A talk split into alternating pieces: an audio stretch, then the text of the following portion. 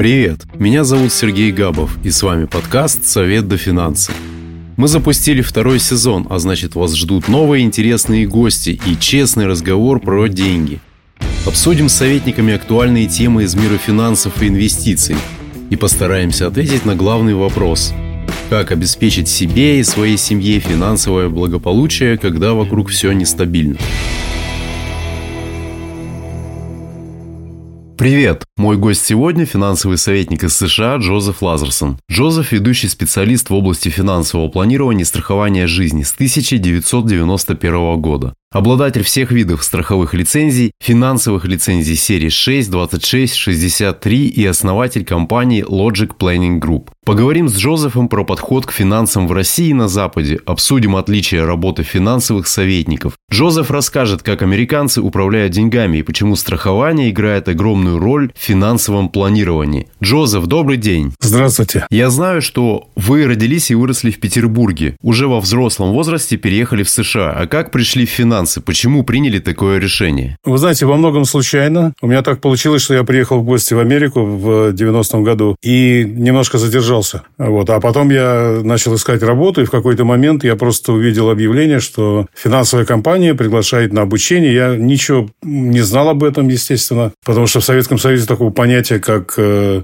финансовое планирование, просто не существовало. Фактически не было банков, были сберкассы, если кто-то помнит. Ну, в общем, все было совершенно иначе. И Э, развитие личных финансов, в общем, практически не существовало. За, там, скажем так, ну, какими-то совсем мелкими вещами. Поэтому, естественно, я пришел ничего не зная, и я хотел учиться. И как только я получил возможность вообще работать, да, официально, э, я вот в эту компанию устроился. Сначала нужно было сдать на определенные лицензии, в частности, на страховые лицензии, чем я, в общем-то, и занялся с самого начала. И когда я сдал успешно, то пошел на тренинг прямо внутри компании. Вот так это вышло. Это был сложный путь? Вы знаете, сложно было э, то, что я абсолютно не понимал, о чем идет речь. Ну, то есть, я не знал э, тамошней жизни, скажем так. Потому что вопросы, которые обсуждались в учебнике, например, для меня были абсолютно непонятны.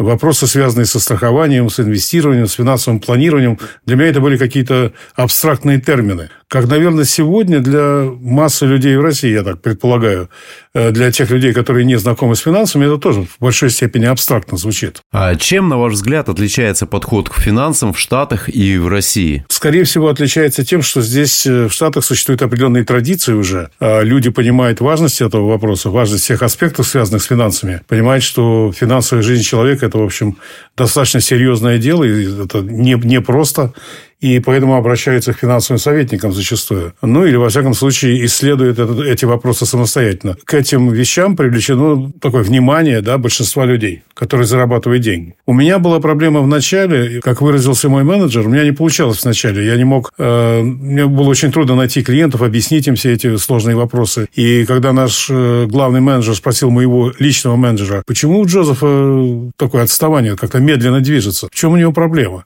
то мой менеджер очень интересно ответил. Сказал, капитализм. Это, это его проблема. Потому что я действительно не знал о том, как работают все эти внутренние механизмы. Э, вот сегодня ситуация, конечно, совсем другая, чем, я имею в виду, в России, чем было там в 90-е годы. Люди зарабатывают деньги, они, они хотят жить лучше, ну и так далее. Я не хочу говорить банальности, нам всем понятно. Вот в этом отличие. Отличие в том, что нету э, или были прерваны, скажем так, исторические э, механизмы. Да, они прервались на какой-то длительный период, и поэтому с недавних пор все это началось снова. Давайте разберем примеры трех разных американцев. Возьмем среднестатистического работягу с доходом 50-70 тысяч долларов в год. Как он планирует финансы? Делает ли он финансовый план? Обращается ли к советнику? Вы знаете, чаще всего у такого человека э, что-то будет. Э, когда мы сядем с ним и будем разбирать его финансовую ситуацию, мы что-нибудь найдем. Какие-то деньги отложены на счету, пускай небольшие. Э, трудно сказать, зависит от конкретного человека. Скажем, женат ли он, есть ли у него семья, работает ли его жена, сколько детей и так далее. Это все индивидуально. Но так, если брать э, такими широкими мазками говорить, ну, скорее всего, у него будет там сумма какая-то небольшая в банке на счете. Возможно, у него будет какая-нибудь дешевая страховочка жизни. А, ну, естественно, у него будет застрахован автомобиль, и будет какая-то страховка здоровья, а, либо от его работы, либо купленная каким-то иным способом. А если человек совсем бедный, так он получит э, бесплатную страховку от штата там, или как, каким-то иным способом и так далее. То есть, э, вот такие самые-самые необходимые минимальные вещи, скорее всего, будут. Но финансового плана, тем более в таком печатном виде, маловероятно. То есть, скорее всего, он не обращается к советнику, правильно я понял? Да, он навряд ли будет обращаться к советнику, тем более платить за это деньги. Он может обратиться, скажем, к страховому агенту, например, который его, скорее всего, найдет рано или поздно и предложит ему какие-то первичные решения, что, кстати, очень важно и полезно. Но какой-то серьезный инвестиционный план, какие-то сложные вещи навряд ли. Если у него есть пенсионный план на работе, возможно, он туда будет откладывать какие-то минимальные деньги, и, может быть, у него это есть, если он работает достаточно долго. Но больших разветвленных финансов там мы навряд ли с вами найдем. Другой пример. Человек с заходом 100-150 тысяч, например, айтишник. Как он управляет финансами? Часто ли такие люди обращаются к советнику за консультацией? Ну, такой человек, скорее всего, либо сам читал, тем более айтишник, пытался найти информацию на интернете, скорее всего, 99,9, хотел какие-то вещи делать, хотел инвестировать, скорее всего, возможно, начал с каких-то небольших сумм, потому что, на самом деле, 100-150 тысяч долларов сегодня э, годового заработка – это не огромные деньги, но это, в общем, более-менее нормальные, скажем так, это низший, низший слой среднего класса. И такие люди стремятся к чему-то. Обычно они хотят иметь жилье свое, Возможно, у этих людей или у этого клиента, скорее всего, есть ипотека, либо квартира, либо свой дом. А, он старается откладывать деньги в пенсионный фонд, если таковой есть у него на работе. Возможно, создает собственный, потому что у него же э, вопрос, касающийся налогов, тоже достаточно остро стоит. И если нет дополнительных списаний, то он будет платить большие налоги. А деньги, которые откладывает в пенсионный фонд, свой собственный пенсионный план, они с налогов списываются. Поэтому откладывание денег на будущее, да, на пенсию, оно является таким хорошим стимулом, вернее сказать, стимулом является то, что эти деньги можно списать с налогов. То есть заплатить меньше налогов, да, и больше отложить себе на будущее. И, скорее всего, такого человека что-нибудь уже будет сделано. Либо персональный пенсионный план, либо э, пенсионный план от работы, и он, скорее всего, в нем участвует. У него наверняка будет страхование жизни. И, скорее всего, это будет уже не временная страховка, а что-то получше. Э, возможно, что-то будет сделано у жены, если она, э, если человек женат. Но я предполагаю, что это семья, да, вот я говорю про семейного человека. Если человек холостой, при 150 тысячах он будет жить довольно неплохо, совсем неплохо. И он сможет намного больше денег откладывать, и, скорее всего, у него есть инвестиции уже, зависит от того, сколько ему лет и сколько лет он работает. Но можно сказать, что средний класс в США – это основные клиенты финансовых и инвестиционных советников? Можно так сказать, но скорее это все-таки не те люди, которые зарабатывают 150 тысяч, а несколько больше. 250, а 300 и больше. А во что средний класс предпочитает э, инвестировать деньги? А, вы знаете, обычно чаще всего мы видим, что начинают они с каких-то э, консервативных вложений в рынок ценных бумаг. Также мы видим, очень часто люди деньги вкладывают в аннуитеты. Аннуитет – это такой продукт пенсионных накоплений в основном. Да, 99% он именно для пенсии рассчитывается, и, вернее, рассчитан именно для этого, э, нацелен на создание пенсионных сбережений для того, чтобы по выходе на пенсию получать оттуда непрерывный гарантированный пожизненный доход. Так что мы это видим довольно часто. Консервативные инструменты мы говорим про облигации и биржевые фондовые фонды? Скорее всего, фонды, мы говорим, да, фонды, ETF. Но это не будут отдельные акции, облигации, тем более агрессивные, тем более большие суммы. Э, нет, при таком доходе еще нет. А если мы говорим про людей, которые зарабатывают 350-500 э, э, тысяч в год и больше... Да, это наш третий пример, давайте разберем. Да, но там уже несколько иная ситуация. Там у людей есть свободные деньги, они хотят инвестировать. Мы часто видим, что у них создан некий портфель инвестиционный, и они, да, используют э, специалиста по инвестициям, ну, практически всегда, а потому что они понимают, э, что значит профессионализм, и они стараются использовать профессионалов, каковыми и сами являются в своем собственном деле. Чаще всего мы говорим о людях, которые имеют свой бизнес или которые работают на, в компаниях на таких ведущих ролях, но достаточно высоких позициях. Э, среди моих клиентов, когда я начинал, естественно, были люди не с небольшими доходами в начале. Это как раз вот то, что мы с вами обозначили как первую категорию людей. 50-70 тысяч, ну, может быть, 100. Дальше появились клиенты, которые зарабатывают 150 и больше.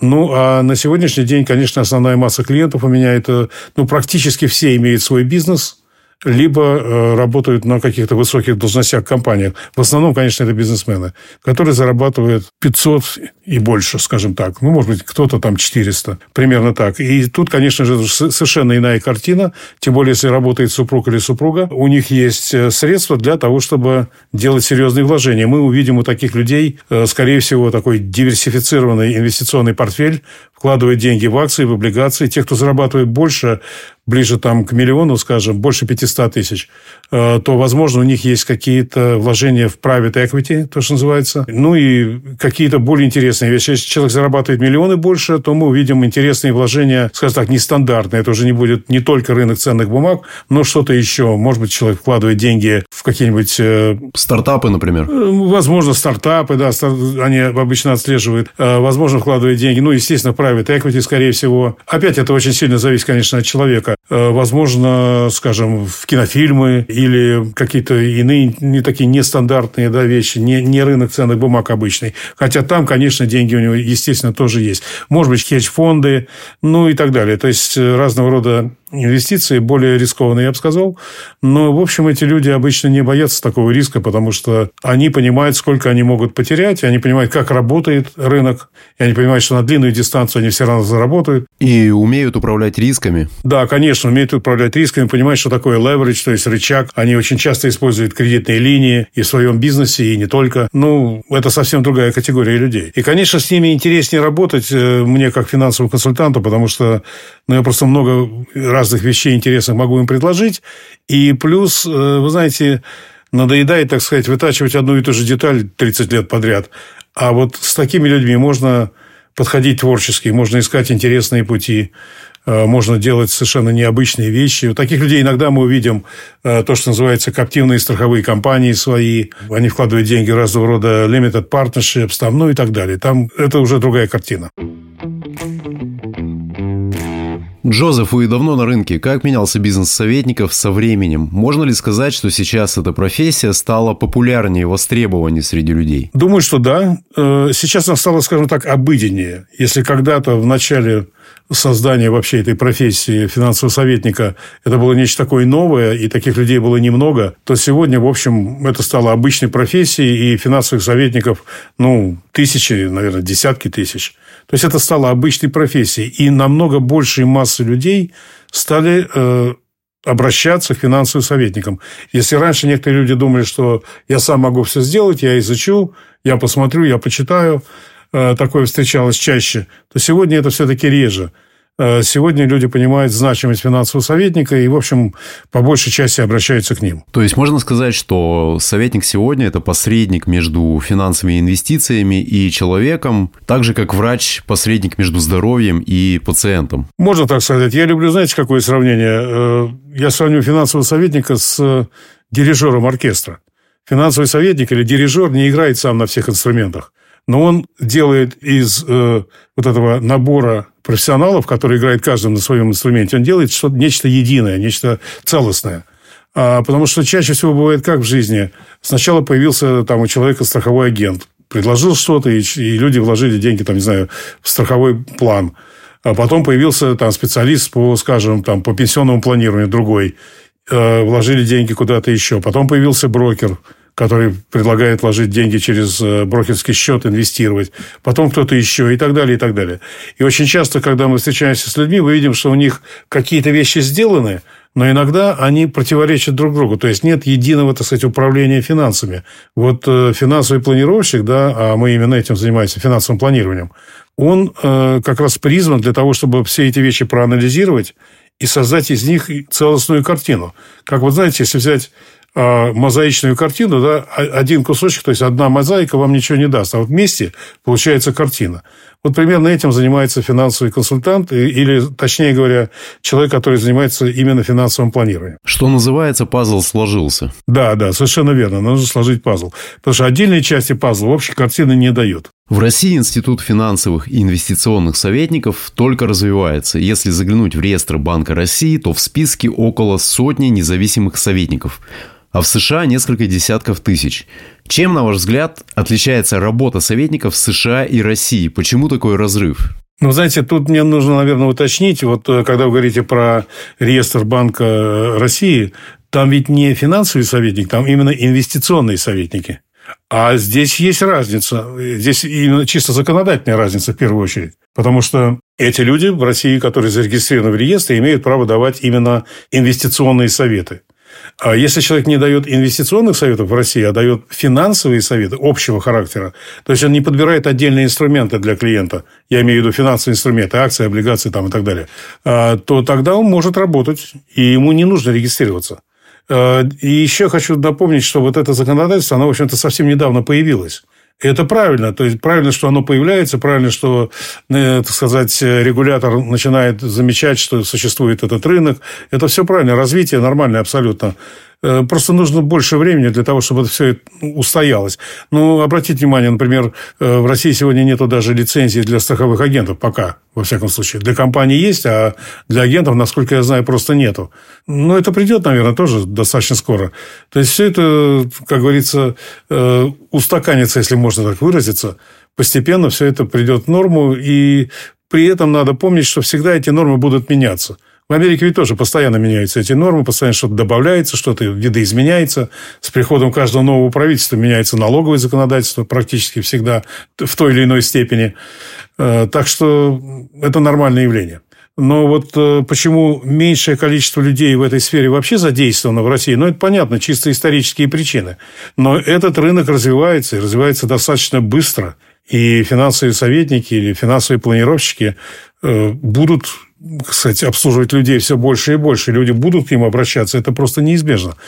Тут немножко надо сказать, э, может быть, э, в этом месте разделить. Разница все-таки существует между специалистом по финансовому планированию, например, и специалистом по инвестициям.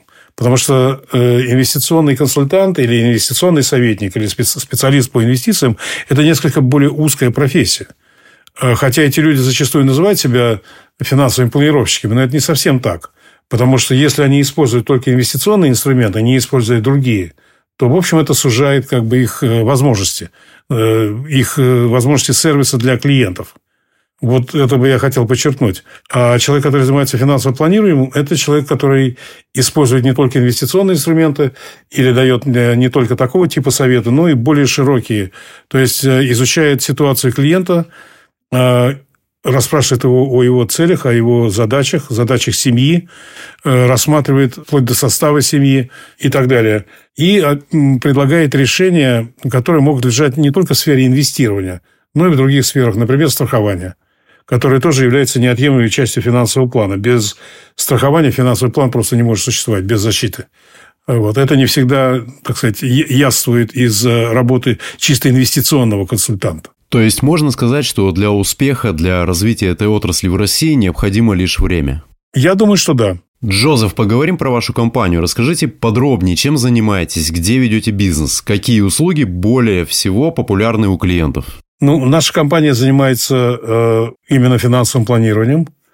И, в общем, мы достаточно давно э, занимаемся этим на международном рынке. В первую очередь, конечно, это рынок Восточной Европы, Россия – и другие постсоветские страны. У меня первый клиент появился в 1993 году. То есть, это достаточно давно. Но на сегодняшний день, конечно, я лично не занимаюсь продажами, да, или, скажем так, предложением каких-то финансовых решений, а, или созданием индивидуальных пенсионных планов, или созданием индивидуальных э, финансовых планов. Моя задача – это развитие бизнеса вообще в принципе и обучение консультантов. То есть, мои клиенты – это финансовые консультанты которых я пытаюсь найти во всем мире, где есть э, русскоязычное население, и э, мы, в общем, их обучаем, даем, так сказать, путевку в жизнь. Вот примерно то, чем занимается моя компания на международном рынке. Что касается чисто внутреннего рынка американского, да, здесь я работаю, как и работал все эти 33 с небольшим года. Э, в общем, у меня есть свои клиенты. На сегодняшний день я не ищу активно новых клиентов. Они появляются каким-то образом сами. И я обслуживаю по-прежнему тех клиентов, которые у меня, так сказать, накопились за эти годы. Это много людей. Вот, и мне хватает, хватает, так сказать, работы с, э, с, с, с лихвой. В вашей работе по финансовому планированию какую долю среди прочих услуг занимает страхование? Ну, вы знаете, страхование – это вообще неотъемлемая часть финансового плана, как я уже, по-моему, сказал сегодня. И занимает оно, конечно, ведущую роль. Э, дело в том, что если мы разбираем финансовый план, из чего он состоит, какие элементы финансового плана, то мы можем сказать в общем, да, в общем и целом, это как бы три основных направления. Это создание э, резервных фондов, или иногда называют подушка безопасности – которая обязательно должна быть у любого человека, потому что в жизни нас подстерегает масса разных неожиданностей, и у нас должны быть средства на то, чтобы э, э, пережить какой-то сложный момент. Ну, например, там, потеря работы. Да? И пока человек не найдет следующую работу, он должен продолжать жить, желательно на том же уровне, к которому он привык. Уровень жизни я сейчас имею в виду. Э, вторая часть – это инвестиции разного рода и все, что с этим связано. То есть, необходимо, конечно, заставить деньги максимально хорошо работать на человека. И это, естественно, должно соответствовать его задачам, финансовым задачам, я имею в виду. И поэтому, конечно же, подбираются индивидуально каждый раз специфические инструменты для этого человека, этой семьи или этого бизнеса, если мы говорим про планирование бизнеса.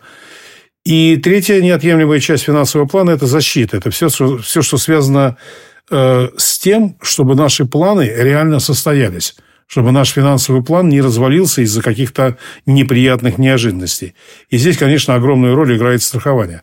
Поэтому все вот эти вот три направления, они между собой взаимосвязаны. И нельзя противопоставлять одно другому. Да, ни в коем случае. То есть, когда меня спрашивают, а что, а что важнее, инвестиции или страхование? Ну, я обычно отвечаю на этот вопрос э, таким образом. А какая машина лучше, швейная или стиральная? Понимаете, я хочу дать человеку понять, что вопрос поставлен неправильно. Э, это звенья одной цепи. И не обойтись ни, ни без, одной, без одного направления или без другого. Еще хочу сказать, что вообще говоря, э, саму идею финансового планирования в свое время предложили люди, которые занимались профессиональным страхованием. И э, также, наверное, здесь, может быть, уместно сказать, что страхование – это сложная наука. Это совсем непросто. Особенно, когда мы говорим про страхование жизни, которое связано, ну, не только с защитой, но еще и, возможно, с накоплениями, с использованием разного рода. Э, это не так просто. Если мы говорим, конечно, про развитые страны, где развита эта сфера деятельности. В моем понимании страхование – это способ получить какую-то компенсацию в случае несчастного случая. Например, поехал в Таиланд и заболел а больница стоит денег. Тут приходит на помощь страховка. А в финансах, бизнесе как страхование может помочь? Можете привести примеры? Да, конечно. Ну, то, что вы сейчас сказали, это пример э, страхования здоровья для путешественников. Э, видов страхования, на самом деле, великое множество. Некоторые виды страхования появляются, исторически появлялись и потом исчезали, становились ненужными. А новые виды страхования появляются. Ну, там, например, не знаю, стали люди летать в космос, появилось э, страхование космических рисков. Да, появился интернет, появилось э, страхование киберпространства, ну и так далее. Это будет всегда продолжаться. В финансах, когда мы говорим, чаще всего речь идет в первую голову о э, страховании жизни, потому что это неотъемлемая вещь. Страхование жизни, страхование здоровья, страхование нетрудоспособности – это наиболее важные, наверное, виды страхования для любого человека, потому что, э, к сожалению, какие-то неожиданные события, которые мы не можем сами контролировать, э, они могут испортить весь наш этот финансовый план. Ну, условно говоря, мы планируем, допустим, э, образование детей. Мы хотим создать некий фонд для образования наших детей. Ну, это обычное стандартное желание большинства людей. Как создается такого типа фонд? Нам потребуются некие инвестиционные инструменты, которые будут подобраны э, в соответствии с риск-профилем данного клиента. То есть это может быть несколько более агрессивные инвестиции или менее. Это зависит, естественно, от э, количества времени, которое есть у человека до начала образования детей. И, предположим, мы создали некий очень хороший, как нам кажется, финансовый план, э, инвестиционную программу для того, чтобы человек откладывал деньги, посильные суммы, и чтобы ребенок пошел учиться. И если мы здесь поставим точку – то в моем представлении мы в большой степени лукавим, потому что мы не учитываем одну важную вещь. Если, не дай бог, родителей не стало, или одного из них, да, или того, кто приносит деньги основные в семью, то вот эта накопительная программа у нас просто не состоится. Это ведь просто, понять, банально. Что нам нужно сделать для того, чтобы именно гарантировать образование ребенка? Да просто-напросто нам нужно застраховать жизнь вот этого самого человека, который откладывает эти деньги. На сумму, равную целевым накоплениям. Если мы хотим накопить э, к моменту его образования, условно скажем, там 50 тысяч долларов, значит, нам нужно застраховаться на 50 тысяч долларов. такой прост, простейший пример. Естественно, суммы на образование с годами будут, видимо, значительно больше. Я просто как пример говорю. Сейчас цифры нам не важны. А, но сумма страхования должна равняться хотя бы той сумме, которую мы хотим набрать. Если мы говорим только чисто вот про образование. Да, забываем про все остальные вопросы, которые могут быть у человека, а говорим только вот отдельно взятая одна единственная задача. Для меня это настолько понятно, и, в общем, я думаю, когда объясняешь это людям, то они понимают, большинство людей это прекрасно понимают. И здесь, опять, не надо быть семи пядей во лбу, чтобы понять, как вот действует этот механизм. Мы защищаем нашу программу. Мы гарантируем образование детей таким образом. То есть без страхования нам здесь не обойтись. Таких примеров можно очень много привести. А про бизнес расскажите, как помогает страхование? Ну, э, в бизнесе есть несколько основных направлений, где э, страхование помогает решить сложные, сложные задачи. Часто задачи, связанные с законодательством. Ну, например, есть такое понятие перераспределение долей. Э, обычно, если в бизнесе есть партнеры, у них есть некое партнерское соглашение, где оговорены различные ситуации, что происходит что происходит с, долями этих партнеров в случае, если, допустим, один решил свою долю продать или он, там, скажем, выходит на пенсию и так далее. Но очень часто мы видим, что почему-то эти люди не подумали о том, что если не стало одного из них, э, чисто, ну, это может быть несчастный случай, а может быть просто по возрасту, да, по старости, человек ушел из жизни, что будет с его долей? Это очень важный момент, потому что он очень юридически нагружен. И это непростое решение. Я могу привести очень хороший пример, такой живой, реальный пример э, из э, российского бизнеса, который я вычитал в свое время на э, сайте право.ру. В 2021 году был судебный процесс, завершился судебный процесс, который тянулся несколько лет. И ситуация там была следующая. В бизнесе было четыре партнера, которые начали этот бизнес достаточно давно. И они были очень успешны. Этот бизнес вырос до больших, серьезных размеров. Этим людям уже было прилично, так сказать, ну, по годам. И один из них ушел из жизни. Его наследником был сын. Сын, по идее, должен был получить долю вот этого ушедшего партнера, ну, долю своего отца. Остальные владельцы долей, да, партнеры, они решили, что они не хотят иметь его в виде партнера, так сказать, потому что ничего про бизнес не знает. И, кстати говоря, так чаще всего и происходит. И они ему решили просто выплатить деньги за его долю. То есть, вместо того, чтобы дать ему возможность участвовать в бизнесе, они сказали, мы вас выкупаем. Цена, которую они обозначили, была правильная, соответствовала рыночной стоимости этой доли. Если правильно помню, там был примерно миллион долларов, который они ему благополучно и отдали. И человек довольный ушел. Он не собирался работать в бизнесе. Но через какое-то время его, так сказать, нагнала налоговая инспекция, которая сказала, вы продали свои доли, вы должны заплатить налоги. И вот с этого начался вот весь этот э, процесс, который длился достаточно долго, потому что человек сказал, секундочку, но я ведь не получил долю. Мне просто ее выплатили деньгами. Я ее не продал, точнее говоря. Не то, что я получил ее и потом продал. Потому что позиция налоговой была именно такая, что он получил долю и тут же ее продал. То есть было как бы две транзакции, грубо говоря. Адвокаты этого э, человека доказывали, что он не получал никакую долю и не продавал. Ему просто эту долю сразу выплатили деньгами. То есть, как бы одна транзакция. То есть, фактически, это и есть его наследство. Ну, и как мы знаем, в этой ситуации наследство не должно облагаться налогами. Э, дошло это дело до Верховного суда, и в конечном счете разрешилось оно следующим образом адвокаты смогли доказать, и судья согласилась с тем, что поскольку с его стороны, со стороны клиента не было воли изъявления, у него не было возможности даже получить эту долю каким-то иным способом, унаследовать. Он мог только получить деньгами, по-другому компания не соглашалась ему выплатить. И поскольку не было воли изъявления, то, соответственно, э, тут не было момента продажи. То есть он не получил и продал, а он просто получил эту долю в форме денег. Вот к этому пришли. Это создает очень интересный прецедент и, как мне кажется, правильный. Какие выводы можно сделать из этого? И причем здесь страхование жизни. Первое, что мы можем сделать вывод, что у э, компании, если есть партнеры, обязательно должно быть некое соглашение, которое создаст э, юрист, грамотный, правильный юрист, о том, каким образом будет решаться этот вопрос э, в случае ухода из жизни любого из этих людей. Сюда же я бы добавил уход на пенсию и э, потери трудоспособности. Очень сложный вопрос тоже. Но, предположим, если мы будем говорить сейчас про, отдельно про уход из жизни, то такое соглашение должно быть, потому что практически всегда в этих ситуациях партнера не заменить, он не нужен. Там сын или тем более супруга, если она наследница, ну, совсем в бизнесе не нужна. Э, то есть, придется или супруг, э, то есть, нужно будет выкупать их. Значит, должно быть оговорено заранее, что это будет э, перераспределение долей именно вот таким способом будет производиться, что наследник получит деньги, а не долю. Тогда волеизъявления, ясно, тут нет. Не может быть никакого, да, нет у него другого выбора, ему просто отдают деньги. Это первое. С другой стороны, самый главный вопрос. А откуда взять этот миллион долларов? Ну, для примера, да, как вот в нашем примере. Это пример из жизни реальный. Э, это тоже довольно сложная проблема. Ведь в бизнесе не бывает лишних денег. Они не валяются просто так на банковском счете или где-то еще. Они постоянно идут в оборот. То есть, просто найти вот такую большую сумму в один день бывает очень и очень тяжело. Либо нужно использовать кредитные линии, либо как, каким-то образом еще находить эти деньги. И для этого есть простейшее решение. То есть, вот под этот договор, и ча- ча- очень часто в этот договор прямо входит пункт о страховании жизни. Потому что если бы этот человек, вот в нашем примере, был застрахован, то компании не нужно было бы вытаскивать из оборота этот миллион долларов. Они получили бы эти деньги из страховой компании и спокойно с ним рассчитались. И на самом деле это самый выгодный способ.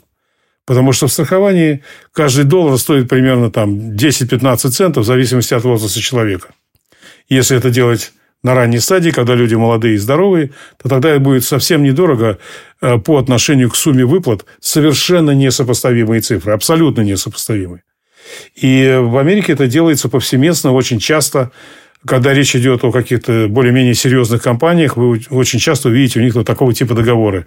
Договоры перераспределения долей, подкрепленные именно страхованием жизни. Вот так это работает. Интересный случай. А с чем еще помогает страхование? Пенсия, наследование? Вы знаете, ну, естественно, вот то, что вы сказали, да, вопросы наследования, пенсия, ну и масса других ситуаций. Здесь, наверное, стоит сказать о том, что мы, как специалисты, знаем, что у человека в течение его жизни будут происходить определенные события, так называемый цикл жизни человека. Да, человек родился, потом учился, потом, возможно, женился, потом появились дети, потом, может быть, открыл свой бизнес, потом, может быть, развелся, потом подготовка к пенсии и так далее. То есть, вот эти этапы в жизни у каждого человека повторяются. Практически у всех людей, за редким исключением. И почему-то люди вот такими категориями не мыслят. А мы, как финансовые планировщики, знаем заранее, что будет происходить у этого человека, скорее всего. В каждой из этих ситуаций мы должны быть готовы для того, чтобы предложить какие-то финансовые решения, потому что любой из этих жизненных событий влияет на финансы человека. И вот если мы говорим про пенсионные накопления, то опять встает вопрос, каким образом их создавать, какие существуют для этого инструменты. И самый главный вопрос, наверное, когда начинать откладывать деньги на пенсию? Тут очень простой ответ. Чем раньше, тем лучше. Как только у человека появляется возможность, надо об этом думать. Потому что пенсионное планирование во всем финансовом планировании занимает, наверное, 80%. То есть, это огромная э, важная тема, на которой написано просто тома. И эта тема постоянно обсуждается. Это вопрос, который волнует огромные массы людей, ну, практически всех. Потому что рано или поздно, если все, так сказать, в порядке, человека ждет вот этот вот вопрос. На что жить по выходе на пенсию? И на самом деле это довольно сложный, я бы даже сказал, пугающий вопрос. Если мы будем говорить с человеком, которому 25 лет, у него нет семьи, нет детей, и он зарабатывает хорошие деньги, чаще всего в 25 лет люди о пенсии не задумываются. Да даже в 35 далеко не все. Но вот ближе, скажем так, к 50 люди начинают осознавать, что, в общем-то, это, вот этот пенсионный возраст, он не за, не за горами. И когда человек отойдет от дела или перестанет работать, ему на что-то нужно будет жить. Государственная пенсия во всех странах, и в Америке, и в России, и в любой другой стране, чаще всего недостаточно для того, чтобы обеспечить себе тот же самый уровень жизни, к которому человек привык. И чем больше человек зарабатывает, тем больше вот эта разница в уровне жизни – или может стать вот эта пропасть довольно ощутимой. Это пугает многих людей.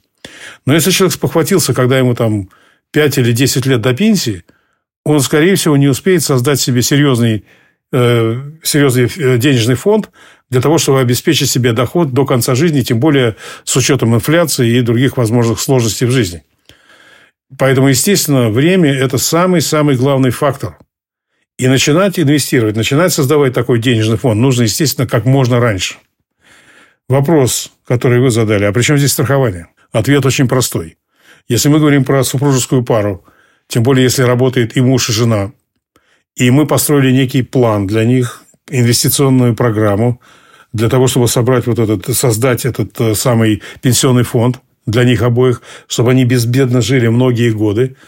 А планируем мы обычно до 100 лет, как ни странно. А, потому что, ну, во-первых, люди живут сегодня достаточно долго и дольше, чем э, раньше. И, скорее всего, эта тенденция будет продолжаться за счет успехов медицины, в частности, э, за счет э, более комфортной жизни и прочее. То мы должны быть уверены, что денег нам хватит навсегда. Поэтому чаще всего мы это делаем либо до 90 лет, либо до 100 лет. Примерно вот в этот, на этот вот период мы делаем расчет. А это огромные суммы, потому что пенсионный период может быть достаточно длинным. Он иногда равняется Э, активного периода жизни, когда человек зарабатывает деньги, или, может быть, там чуть-чуть меньше. Но это долгие годы. То есть нам нужно создать серьезный большой денежный фонд. А если мы еще учтем инфляцию, то вы представляете себе, какие нужно набрать деньги. Поэтому собрать эти деньги за короткий период времени просто не представляется возможным чаще всего. Или нужно отказать себе во всем и только туда откладывать деньги, да и то не хватит. Или, скажем так, может не хватить времени. Э, поэтому мы всегда говорим о том, что начинайте это как можно раньше. Как только у вас появилась возможность, начинайте откладывать. Потому что если у вас много времени, то суммы, которые вы откладываете себе на будущую пенсию, они будут небольшие. А чем ближе к пенсии, тем больше должны быть эти самые отложения, чтобы набрать одну и ту же сумму. Опять, для нас это простое понятие, мы это прекрасно понимаем. Но, как ни странно, большинство людей это не осознает или не считает важным. А, или по, по разным причинам не хочет этим заниматься. Люди просто прокрастинируют очень часто, откладывают это на потом. Вот, и забывают о том, что то, что я называю, что сегодня – это вчерашнее завтра. И когда мне люди говорят, я еще успею, я это сделаю завтра, завтра, завтра, я напоминаю, что сегодня и есть вчерашнее завтра. Если вы вчера сказали завтра, то сегодня тот самый день. А на самом деле это все нужно было начинать вчера. Э, страхование в этом вопросе тоже играет важную роль. Во-первых, есть программы, которые я имею в виду страховые программы, э, которые накапливают деньги. Неважно, как мы их назовем. Накопительное страхование, универсальное, пожизненное и так далее. Но эти э, страховые программы, кроме того, что они дают защиту, они содержат еще и денежные фонды, которые очень выгодны с точки зрения налогов. Потому что по законодательству, что в России, что в Америке, пока деньги находятся в э, такого типа плане, они не облагаются текущими налогами, если выполнены определенные условия. Э, значит, это первое. Да? И вот эти деньги, они являются параллельно накоплениями на пенсию, которые можно использовать, когда человек на пенсию вышел. Второй очень важный момент. Если мы опять говорим про двух супругов, то э, мы просто защищаем эту программу. Если не стало одного из них, предположим, они зарабатывают примерно одинаковые деньги. Значит, в случае ухода из жизни преждевременного э, получится, что план этот, скорее всего, не будет выполнен. Или не будет выполнен на полную мощность, которую мы туда заложили страхование восполнит эту потерю.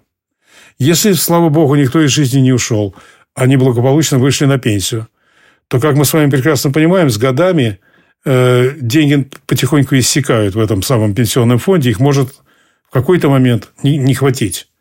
И поэтому кто бы из этих супругов не ушел из жизни, если мы сделали параллельно, извините, э, как сказать, одновременное страхование да, за и мужа, и жену, э, или перекрестное страхование – или совместное страхование, то тогда в случае ухода из жизни любого из них там уже в пожилом возрасте, эта программа, эти вот пенсионный фонд получит такой сильный boost. Ну, то есть, получит вот именно вот эту сумму, которая продолжит, поможет продолжать пользоваться этими деньгами еще много-много лет. Если мы говорим о НСЖ, накопительном страховании жизни, какие минусы есть у этого продукта? Вы знаете, вот как я уже сказал, накопительное страхование жизни такой достаточно абстрактный термин. Э, потому что нужно дальше разбираться, а что эта программа из себя конкретно представляет. Потому что накопительным страхованием жизни можно назвать любую э, страховую программу, в, котором есть день, в которой есть денежное выражение, или деньги, которыми так или иначе можно воспользоваться при жизни. Э, поэтому мне трудно ответить на этот вопрос. Но в целом, так очень, если подходить очень общо, то можно сказать следующее, что если страховка при всех прочих равных, да, одинаковый возраст, сумма страхования и так далее, в одной и той же компании, предположим, то, естественно, накопительное страхование жизни, где скапливаются какие-то э, денежные суммы, оно, в принципе, будет дороже, чем страхование, в котором только чистая, вот, чистая страховая сумма, и там нет никаких накоплений. То есть, преимущество э, или, как вы спросили, минус накопительного страхования жизни, что оно, скорее всего, будет дороже, чем то, которое деньги не накапливает. Но это, пожалуй, единственный минус. Да, а плюсы, конечно же, превалируют. Потому что, во-первых, временное страхование, да, а вот такое страхование, которое не накапливает деньги, оно называется срочное, то есть оно какой-то срок. Оно закончится когда-то. Либо через там, 10, 20, 30 лет но оно закончится, и дальше не будет у человека ни этих денег, которые он проплатил за все эти годы за страхование, ни, ни самой страховки. Вот в этом опасность основная. И вот тут я хотел бы э, вспомнить ваш вопрос. Вы упомянули э, все, что связано с наследием, созданием передачи наследства. Вопросы наследства, они напрямую связаны со страхованием, очень тесно. Потому, потому что страхование позволяет, первое, создать наследство. Создать наследство росчерком пера я это называю. Мгновенно.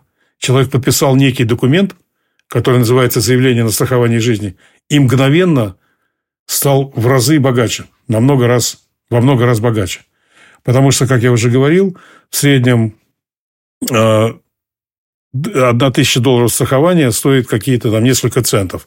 Или один доллар стоит там, условно скажем, 10 центов. То есть, это вклад, который несопоставим ни с чем подписав некий документ, какую-то бумажку, человек становится мгновенно в разы богаче. И вот эти деньги, да, я имею в виду посмертные выплаты или страховая сумма. То есть, он заплатил, там, не знаю, 100 э, долларов в месяц, да, он теперь будет, будет платить по 100 долларов в месяц, но он сразу же мгновенно застрахован, там, предположим, на 500 тысяч долларов или больше. И вот эти деньги гарантированно получат его наследники. То есть, человек создал таким образом наследство, понимаете? Почему-то люди этого не осознают. Они рассматривают страхование только как защиту. Но это кроме защиты еще и, конечно же, создание наследства. Это одна ситуация, первая. Вторая функция страхования в вопросе наследования – это увеличение наследства. Допустим, у человека есть уже какие-то деньги, да, или какие-то активы, скажем так. Это может быть квартира, дом, это может быть, не знаю, яхты, заводы, самолеты, бизнес в том числе. И про бизнес вообще отдельный долгий разговор. По наследованию бизнеса это сложно. Э, то человек, приобретя вот такую страховую э, программу, мгновенно увеличивает свое наследство, если в этом его задача. Да, у меня есть клиенты, которые застрахованы там на 25 миллионов долларов. Это богатые люди. Зачем они страхуются на такие суммы? Почему, если возьмете самых богатых людей во всем мире, то вы узнаете с удивлением, что они застрахованы на огромные суммы, их жизнь застрахована. Зачем? Если у них и так уже там, не знаю, десятки, сотни миллионов или миллиарды долларов. Зачем? Да очень просто. Потому что эти люди ищут, как можно еще использовать интересно свои средства, свои деньги – как можно еще заставить свои деньги работать. И страхование – это один из способов из маленькой суммы сделать огромную сумму. Превратить небольшие вложения в огромные вложения мгновенно и гарантированно. И таких вариантов практически больше нет. Я сейчас не говорю про какие-то нелегальные схемы. А теперь третий момент. Очень часто бывает проблема при передаче наследства, когда нам нужно каким-то образом э, перераспределить наследство – ну, давайте возьмем очень простой пример. Э, у мамы и папы есть квартира, допустим, в Москве, которая стоит каких-то ощутимых денег. Но у них не один ребенок, а двое. Как правильно передать по наследству эту квартиру? И мы с вами знаем, какие бывают ну, просто бои, многолетние, судебные иски, разбирательства. Люди бьются в кровь за эту квартиру. Это же ужас какой-то. Когда есть простейшее цивилизованное решение – если этих родителей застраховать и сделать э, выгодоприобретателем этого страхового плана одного из детей, а второму оставить квартиру, и если сумма страхования равняется стоимости квартиры, то мы таким образом уравняли этих э, детей в наследстве. И теперь им не нужно биться. То есть, один получит страховку, то есть, получит наличные деньги, без налогов, кстати, потому что это возмещение, а не доход а второй получит квартиру. Тот, кому больше нужна квартира, получит ее. А тот, кому квартира не очень нужна или в меньшей степени необходима, он получит э, наличные деньги. Еще неизвестно, кто в, лучшем, ну, кто в лучшей ситуации. Это тоже вопрос. Так что вот таким образом мы делаем так называемую эквализацию или уравнение в наследстве. Это целое скажем, направление, да, когда мы анализируем все, что есть у человека или у людей, у семьи, и дальше мы э, ведем разговор о том, как это наследство будет распределяться. В этом процессе, в этом разговоре чаще всего сначала мы говорим с родителями, потом подключаем детей, выясняем вопросы разного рода, морально-этические вопросы в частности, э, вопросы того, если говорим про квартиру, где живут эти дети, или где они планируют жить, ну и так далее. То есть масса всяких элементов учитывается для того, чтобы сделать наиболее правильное решение. И без страхования нас здесь просто не обойтись. Это самый простой способ и самый дешевый. Кроме всего прочего, когда человек откладывает деньги вот такого типа накопительную страховку, которая имеет денежное выражение, то он себе создает как бы свой собственный банк. А мы с вами сегодня об этом не говорили, но имейте в виду, что подавляющее большинство международных финансовых э, программ, я имею в виду страховых программ, позволяют человеку пользоваться деньгами при жизни. То есть, чтобы воспользоваться деньгами, совсем не надо умирать. Вовсе не надо умирать. Вот это понятие, оно не всегда присутствует. Далеко не все люди это понимают. А на сегодняшний день, да, пройдя такой огромный, многовековой теперь уже путь, э, страхование жизни очень сильно видоизменилось. И сегодня оно уже не является только чем-то, что вот э, человек умер и кому-то что-то там заплатили. Это вовсе не так. Сегодня страхование жизни можно использовать при жизни – во многих-многих ситуациях, в частности, если человек заболел, если человек э, стал нетрудоспособен и так далее. Ну и, кроме прочего, это свой собственный банк, то есть это деньги, которые человек может забирать из страховки, возвращать туда, ну, как бы сам у себя финансироваться. Вот это тоже очень важный момент. Для себя я уже понял, что страхование – это неотъемлемая часть финансового планирования и может быть применено к любой жизненной ситуации, к любому циклу жизни, о котором вы говорили. Но в России многие клиенты недооценивают страхование, считают, что это лишняя трата денег. А как относятся к страховке в США? Что чаще всего страхуют? Несколько иначе относятся, сразу скажу. Ну, чаще всего страхуют, конечно, я бы сказал, жизнь и здоровье. Это в первую очередь это те вещи, которые необходимы. Ну, вы прекрасно понимаете, что, э, скажем, страхование здоровья абсолютно необходимо. Это знает каждый. Очень простая концепция. Если человек заболел, ему нужны какие-то сложные, более или менее сложные э, медицинские услуги, то эти услуги могут стоить очень дорого. И иногда из-за того, что человек Э, должен заплатить за эти услуги, если у него не хватает денег, он просто вынужден отказаться от этих услуг. То есть он подвергает свою жизнь, свое здоровье гигантскому риску просто из-за того, что у него нет денег заплатить за эти медицинские сервисы. Поэтому, естественно, страхование нам в этом вопросе очень сильно помогает. Что такое вообще страхование изначально? Э, это просто перенос риска перенос риска с себя на страховую компанию, у которой, предположительно, есть огромные средства для того, чтобы оплатить все вот эти вот расходы. Поэтому, когда мы говорим про страхование здоровья, оно не вызывает сопротивления у людей. Подавляющее большинство людей прекрасно понимает эту простейшую концепцию – перенести риск с себя на страховую компанию. И тогда, если нужно будет э, вот эта самая услуга или услуги, медицинские страховые компании их оплатят. Страхование жизни – несколько более сложная концепция. К тому же она овеяна некими мифами – огромным количеством мифов, к сожалению, чаще всего неправильных, э, которые не позволяют людям посерьезнее посмотреть на это. Уж тем более пригласить специалиста, уж тем более заплатить деньги за консультацию специалисту по финансовому планированию. Не по инвестициям, заметьте. Э, вот, поэтому в реестре не так много пока что людей. Я надеюсь, что после нашего подкаста ситуация, точнее отношение к ситуации изменится, по крайней мере, для наших слушателей. Да, это Бог, да. Будем надеяться. Я, я вспоминаю, когда я впервые приехал в Россию, там, в году, наверное, 96-м, может быть, 98-м, и когда я кому-то в разговоре сказал, что надо планировать свои финансы, мне ответили так, да о чем вы говорите? Мы максимум планируем до субботы. А вы тут рассказываете какие-то планы на много-много лет вперед. Вот сегодня ситуация иная, отвечая на ваш вопрос. Конечно, мы видим, что ситуация резко изменилась. И не только отношение к страхованию, вообще к деньгам, вообще к накоплениям, тем более к инвестициям. Таких слов-то не было. Но кто, например, там, не знаю, 30 лет назад знал такое слово, как инвестиционная диверсификация. Это спросили бы, вообще не поняли, о чем мы говорим. Ну и так далее. Страхование, ну какое страхование было там в Советском Союзе? Госстрах. А одна компания, монополист, Говорят, что это была самая большая компания в мире, потому что было 250 миллионов человек застрахованы в одной компании. Верных вкладчиков и верных клиентов. Да, то есть не было практически других вариантов. Но сегодня ситуация абсолютно иная, объективно иная. И, во-первых, люди зарабатывают деньги, существуют банки, существуют э, брокерские фирмы, То есть возможностей гораздо больше, естественно. И выросло целое поколение людей, которые абсолютно по-другому смотрят и ощущают все вот эти вопросы. Будем надеяться. Джозеф, наш подкаст больше всего слушают в России, но есть у нас русскоязычная аудитория в Германии, США, Франции, Великобритании и других странах. Какие бы советы вы могли дать всем нашим слушателям, учитывая такую широкую географию? Конечно же, нужно начинать заниматься своими деньгами, своими финансами как можно раньше. Начинать создавать подушку безопасности. Обязательно откладывать деньги. В моем представлении, тем более на начальном этапе, даже не важно, куда человек откладывает. Вот сами продукты вторичные.